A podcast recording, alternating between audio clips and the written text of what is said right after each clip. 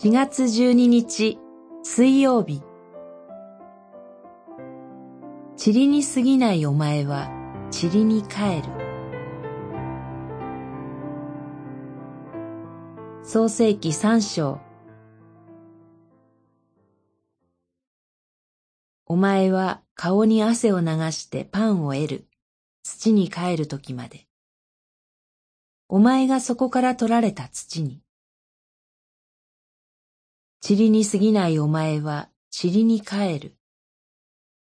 三章十九節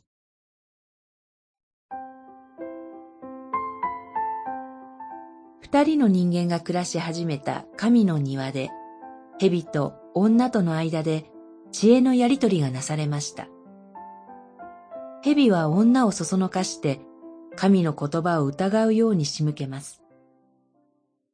徐々に疑い始めた女は、最後は自分の目を信じて、賢くなりたいとの誘惑に負けてしまいます。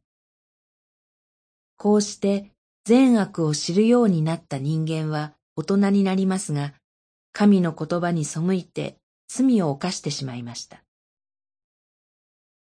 エデンの園には生きていくのに必要なものはすべて用意されていて、園を管理する仕事もあり、神に守られて不自由はありませんでした。蛇に騙されたとはいえ、神に背いた人間には、汗水垂らして労働に勤しみ、苦労して子供を育てていかねばならない厳しい人生が待っていました。こうして罪によって堕落した人間は死んで土に帰る定めとなりました。塵に過ぎないお前は塵に帰るとは、葬儀の際や墓前で唱えられることの多い聖句です。土から作られた人間が土に帰るのは自然なことに見えますが、聖書はそれを自然とは言いません。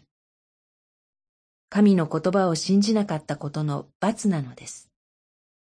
だから、人は信じて救われることが必要です。罪ある自分はやがて塵に帰るのですが、イエス・キリストを信じる者たちは、塵に帰っても、なお復活することを約束されたのです。祈り。私たちは死ぬべき定めを負った罪人です。憐れんでくださって、主の復活を信じさせてください。